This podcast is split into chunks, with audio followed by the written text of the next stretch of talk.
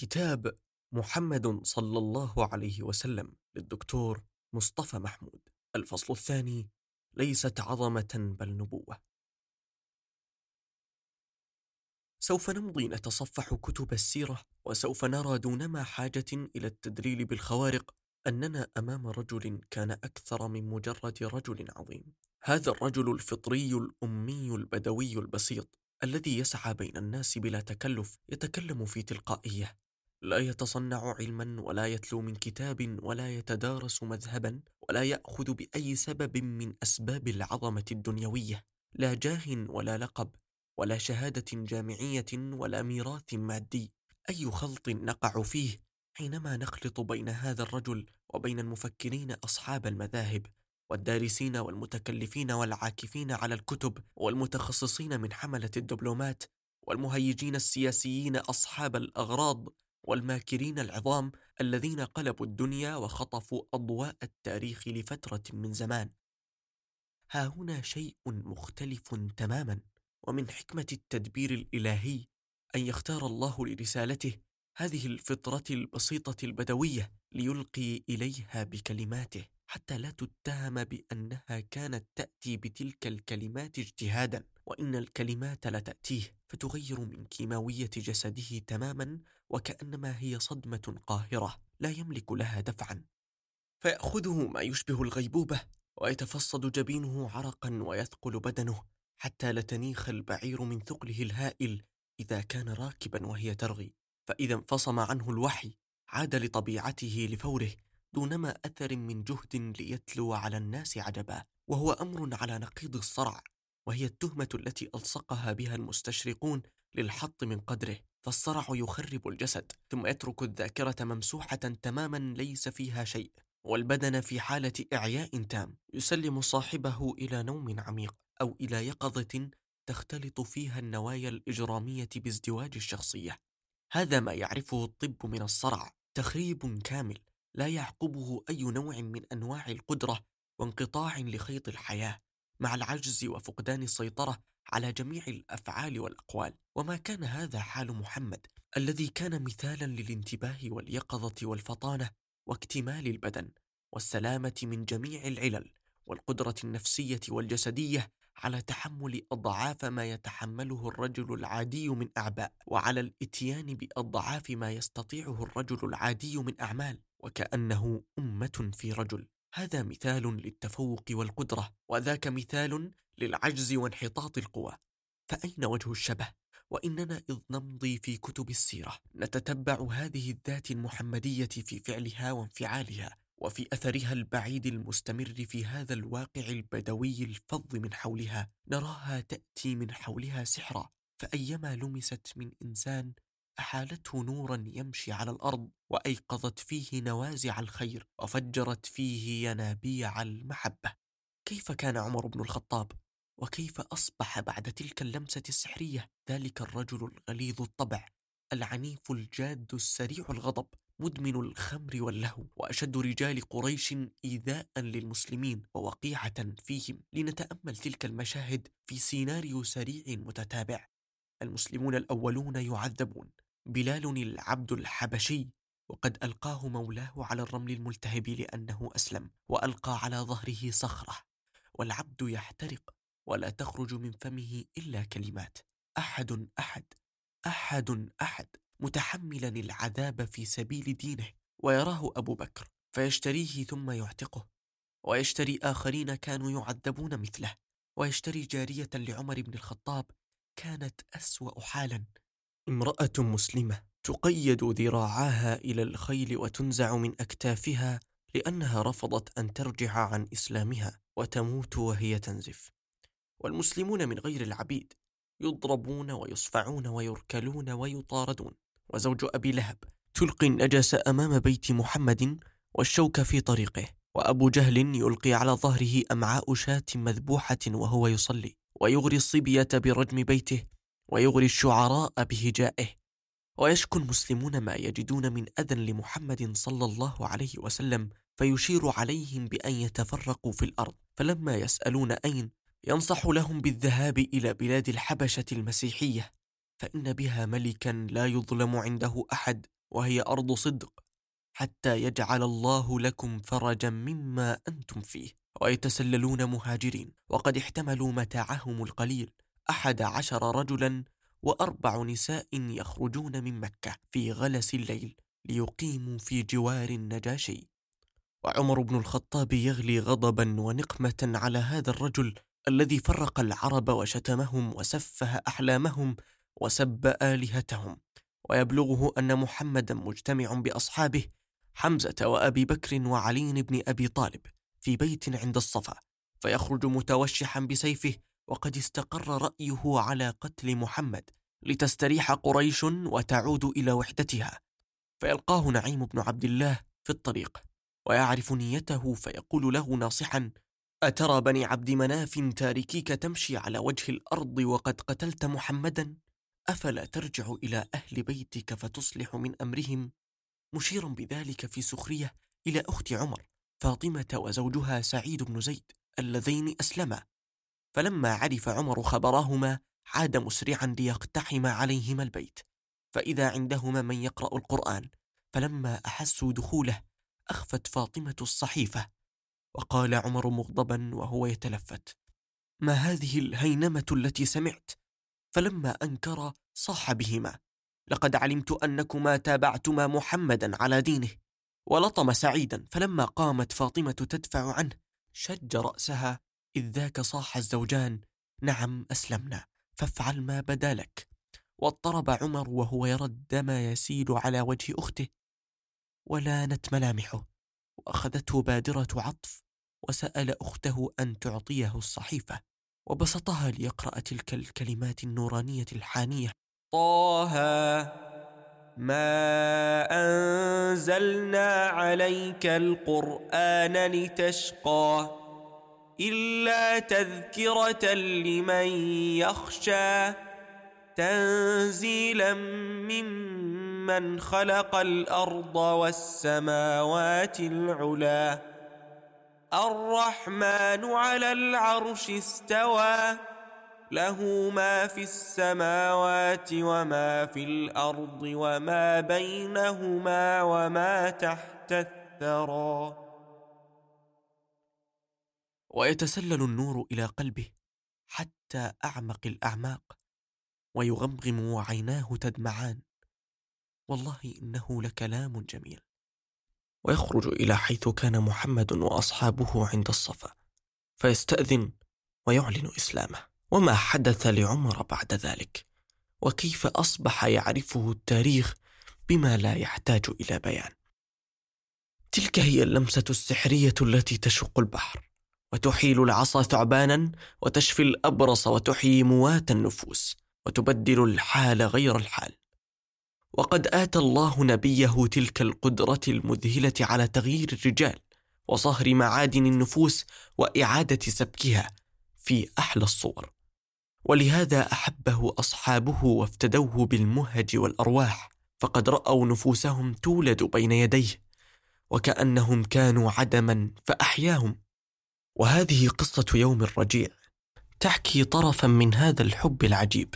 وكان ذلك بعد انكسار المسلمين في أحد، وقد حرك هذا الانكسار شماتة الشامتين وأيقظ الأضغان النائمة. فجاء رهط من العرب يقولون لمحمد: إن بين عشائرنا من يريد أن يسلم، فبعث معنا نفرا من أصحابك يعلموننا شرائع الإسلام ويقرؤوننا القرآن. فأرسل معهم 6 من كبار الصحابة.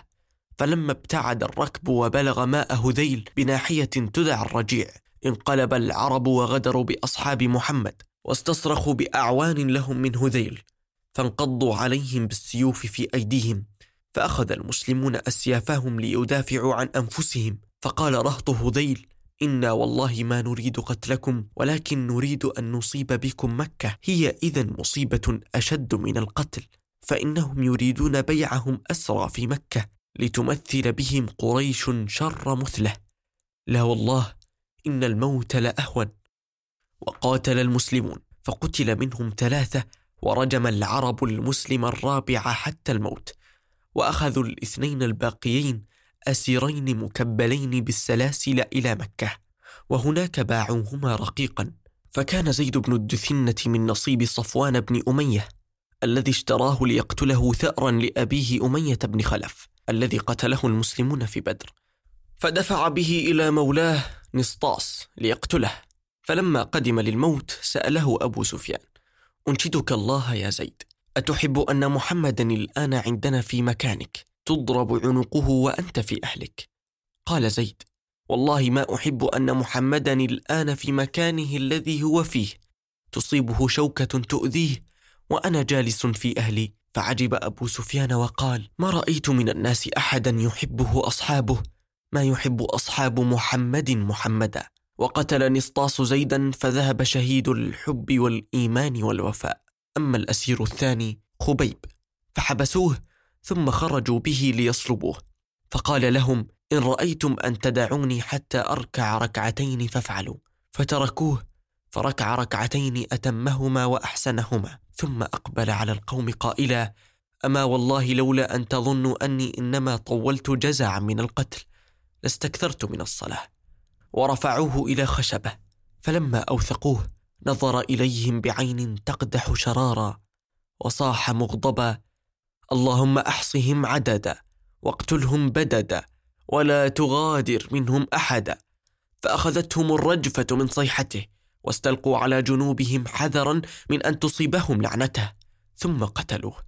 وكان في إمكان الأسيرين أن يفتدوا حياتهم بالارتداد عن الإسلام، ولكنه الإيمان واليقين والحب للدين وصاحبه ولوجه الله الذي تهون في سبيله الدنيا بما فيها. وإننا لنسمع عن ذلك الحب من عروة بن مسعود الثقفي، وكان سفيرا لقريش عند محمد في مفاوضات الحديبية، فلما رجع من سفارته حدث عن أمر محمد وأصحابه قائلا: يا معشر قريش، إني جئت كسرى في ملكه وقيصر في ملكه والنجاشي في ملكه، وإني والله ما رأيت ملكا في قومه قط مثل محمد في أصحابه، لا يتوضأ إلا ابتدروا وضوءه، ولا يسقط من شعره شيء إلا أخذوه، وإنهم لن يسلموه لشيء أبدا. وليس هذا عن غرام من محمد بالتعظيم، وإنما عن حب وفداء، فقد عرف محمد بالتواضع، وكان يقول لأصحابه: لا تقوموا لي كما يقوم الأعاجم يعظمون بعضهم بعضا، وكان يقول لهم: لا تعظموني كما عظمت النصارى ابن مريم. وكان يعلمهم كيف يكون الجلوس للطعام، فيقول: إنما أنا عبد أجلس كما يجلس العبد وآكل كما يأكل العبد. ليتعلم المسلم كيف يجب أن تكون جلسته للطعام متواضعة، لأنه يتلقى النعمة من ربه. وقال للأعرابي الذي أخذته الهيبة من محضره: هون عليك، إنما أنا رجل من قريش كانت أمه تأكل القديد. لم يكن التعظيم إذن هو حافز الأصحاب، بل الحب والاحترام والثقة، ثم هذه اللمسة السحرية من وراء الغيب فيما ألقى الله له من محبة في قلوب الناس. ألم يقل الله لموسى: وألقيت عليك محبة مني ولتصنع على عيني. فتحرك لموسى قلب فرعون حينما رآه وليدا في المهد، وهو الذي أمر بذبح جميع الأطفال والولدان. هنا سند الغيب والتوفيق والتمكين من الله لنبيه في الأرض وفي التاريخ وفي قلوب هؤلاء البدو الجفاة الغلاظ الذين يئدون بناتهم أفلاذ أكبادهم ويدفنونهم أحياء في التراب. وبدون هذا السند الإلهي لا نستطيع أن نفسر أمورا ووقائع كالخيال. ماذا جرى يوم مؤتة؟ لقد تلقى المسلمون أمرا من الرسول بالزحف إلى الشام لتأديب القبائل الغادرة التي كانت تهاجم السرايا التي يبعث بها لنشر الدين. وخرج المسلمون في 3000 على رأسهم زيد بن حارثة، وقال لهم الرسول: إن أصيب زيد فجعفر بن أبي طالب على الناس، إن أصيب جعفر فعبد الله بن رواحة على الناس. وخرج الجيش ومعه خالد بن الوليد متطوعا ليظهر حسن بلائه. وكانت تلك أول معركة له بعد إسلامه على عادة النبي في غزواته، ولكن أنباء مسيرتهم كانت قد سبقتهم إلى شرحبيل عامل الروم، فأخذ يجمع الجموع ويستنفر القبائل، وطلب مددا من هرقل فأمده بجيش كبير، وبلغ الجمع 100,000 بقيادة تيودر أخي هرقل. ولما بلغ أمر هذا الجمع أسماع المسلمين لبثوا ليلتين يفكرون، وقال قائل: نكتب للرسول فيمدنا بالرجال أو يأمرنا بالعودة. وكاد هذا الرأي يسود لولا عبد الله بن رواحة، وكان فارسا وشاعرا يتقن صنعة القول، فقام فيهم هاتفا: يا قوم، والله إن التي تكرهون لهي التي خرجتم تطلبون، الشهادة، وما نقاتل الناس بعدد ولا قوة ولا كثرة، ولا نقاتلهم إلا بهذا الدين الذي أكرمنا الله به، فانطلقوا فإنما هي إحدى الحسنيين، إما ظهور وإما شهادة. وامتدت عدوى الحماسة إلى الجيش، فقال الناس: صدق والله بن رواحة. ومضوا حتى إذا بلغوا تخوم البلقاء لقيتهم جموع هرقل من الروم والعرب، فانحاز المسلمون إلى قرية مؤتة وتحصنوا فيها. وفي مؤتة بدأت معركة حامية بين 100,000 وبين 3,000 مسلم. حمل زيد بن ثابت راية النبي واندفع بها في شجاعة أسطورية، يقتحم موتا محتمى، وظل يقاتل في استماتة حتى مزقته حراب العدو، فتناول الراية من يده جعفر بن أبي طالب، وكان شابا وسيما في 33، وقاتل جعفر بالراية حتى إذا أحاط العدو بفرسه اقتحم عنها فعقرها، واندفع بنفسه وسط الجيش اللجب يهوي بسيفه على الرؤوس حيثما وقع. وكان اللواء بيمين جعفر فقطعت، فأخذه بشماله فقطعت، فاحتضنه بعضديه حتى قتل. ويقال إن رجلا من الروم ضربه يومئذ ضربه قطعته نصفين، فلما قتل جعفر أخذ الراية بن رواحة، ثم تقدم بها مترددا يشجع نفسه بأبيات من الشعر: أقسمت يا نفس لتنزلن، طائعة أو لا لتكرهن، إن أجلب الناس وشد الرنة، ما لي أراك تكرهين الجنة، قد طالما قد كنت مطمئنة، هل أنت إلا نطفة في شنة، جعفر ما أطيب ريح الجنة. ثم أخذ سيفه فقاتل حتى قتل. وأخذ الراية ثابت بن أرقم فقال: يا معشر المسلمين، اصطلحوا على رجل منكم. قالوا: أنت. قال: ما أنا بفاعل. فاصطلح الناس على خالد بن الوليد، فأخذ خالد الراية مع ما رأى من تفرق صفوف المسلمين وتضعضع قوتهم المعنوية. وكان خالد محاربا فذا من الطراز الأول، واقتحم خالد الصفوف، وقال الذين شاهدوه: إنه كان يمرق بينها كزوبعة فتفسح له الجند رعبا، فما كاد يخرج من حملته حتى تكون قد تجندلت رؤوس على الجانبين. وظل خالد ينقض ويداور حتى تكسرت في يده 9 سيوف، وأمسكت الجموع أنفاسها رهبة، واستمرت المناوشات حتى الليل. وفي أثناء ذلك رسم خالد خطته، فوزع عددا كبيرا من جنوده في خط طويل بالمؤخرة لتحدث جلبة شديدة وضوضاء إذا أصبح الصبح، ليقع في وهم العدو أنه قد جاء مدد من عند النبي. وكان هذا هو ما تبادر إلى ذهن الأعداء بالفعل، فتقاعدوا عن الهجوم وتلبثوا يحسبون للقتال 1000 حساب، وقد رأوا ما فعلته بهم حفنة قليلة من الرجال. فماذا يكون الحال لو أن كل المسلمين كانوا من مثل هذا المعدن؟ وماذا هم فاعلون وقد جاءهم المدد؟ وأسعدهم أن جيش المسلمين لم يهجم بدوره. ثم أراحهم أكثر أنه بدأ ينسحب عائدا إلى المدينة، فلم يتعرضوا له بسوء. وكانت هذه خطة خالد للانسحاب ب3,000 مقاتل من وجه 100,000 في كرامة، ولكن القصة كانت لها بقية أكثر إدهاشا.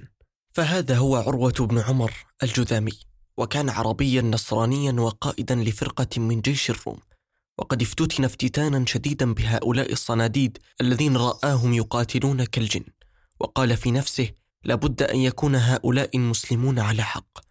وما لبث أن أسلم وأعلن إسلامه، فقبض عليه بأمر هرقل بتهمة الخيانة، وخيره الروم بين الإعدام أو الإفراج إذا هو عاد إلى المسيحية، بل وعدوه أكثر من ذلك برده إلى قيادته في الجيش. فرفض عروة وأصر على إسلامه فقتل. وكان من أثر ذلك أن انتشر الإسلام في القبائل المتاخمة للعراق والشام، حيث كان سلطان الروم في ذروته، ودخل في الإسلام على هذه السمعة ألوف من قبائل أشجع وغطفان وعبس وذبيان وفزارة، وألوف من قبائل سليم، على رأسهم عباس بن ميرتاس. والمسألة تحتاج إلى وقفة تأمل، فإذا قلنا إن هؤلاء الصحابة العظام الذين أبلوا هذا البلاء قد خرجوا من مصنع محمد، فما بال عروة والباقين؟ إلا أن نقول إن هؤلاء الرجال الذين أشعث عليهم روح محمد العظيمة قد أصبحوا بدورهم قادرين على الإشعاع والتأثير في الآخرين، والآخرون بدورهم قادرون على التأثير في غيرهم، وكأنما ذلك القبس قد أصبح يتنقل من يد إلى يد، كما يقول الصوفية في لغتهم إن الواحد منهم يأخذ القبضة عن شيخه، فإذا اكتملت نفسه أصبح في استطاعته أن يعطي القبضة لمريديه، وهكذا. وأيا كان التفسير، فإنك إذا أخذت تحسب بالورقة والقلم كيف حدثت هذه الأمور، واستعنت بالعقل الإلكتروني وكافة وسائل الحساب الحديثة، فإنك لا تستطيع أن تفسر كيف أن فردا واحدا مضطهدا مطاردا يؤثر هذا التأثير في أفراد قلائل يعدون على الأصابع، ثم يؤثر هؤلاء في كثرة من مئات، ثم ألوف تهزم الروم ثم الفرس، وكانتا دولتين كأمريكا وروسيا في ذلك الوقت. يحدث كل هذا في سنوات معدودة، وابتداء من الصفر، ومن بداوة مطلقة، ومن عرب مشرذمين في قبائل تقتل بعضها بعضا بلا حضارة وبلا علم يذكر. وإنك لن تصل في حسابك أبدا إلى تلك النتيجة الهائلة، وستظل المعادلة ناقصة حتى تدخل فيها ذلك العامل الخفي، عامل الغيب وسند المدد الإلهي من التمكين والتوفيق. ماذا قال الله في القرآن عن القائد المنتصر ذي القرنين الذي سار من مطلع الشمس إلى مغربها؟ إنا مكنا له في الأرض وآتيناه من كل شيء سببا فأتبع سببا. هذا التمكين وإيتاء الأسباب التي تتداعى إلى نتائجها سببا تلو سبب من عند مسبب الأسباب الذي بيده مقاليد كل شيء، هو السر المحجب وراء كل نجاح. وليس هذا التفكير من باب اللا معقول، بل هو من باب المعقول ذاته، فالعقل يفترض هذا العامل المجهول وإن لم يره. نحن إذن أمام نبوة مؤيدة بسند الغيب ورجل انعقد له لواء التمكين الإلهي، ولسنا أمام مصلح اجتماعي أو صاحب ثورة أو عظيم من عظماء الدنيا يعمل بالاجتهاد والعمل الكسبي. رأينا شواهد ذلك من أثر هذه النفس المحمدية المشعة في النفوس من حولها، ثم أثر تلك النفوس في غيرها، حيث يجري التبديل والتغيير بأسلوب درامي مذهل. وتعالوا ندخل إلى نطاق أكثر خصوصية في حياة محمد، في علاقته بنسائه، لنجتلي هذا الأثر المشع للذات المحمدية بطريقة أوضح.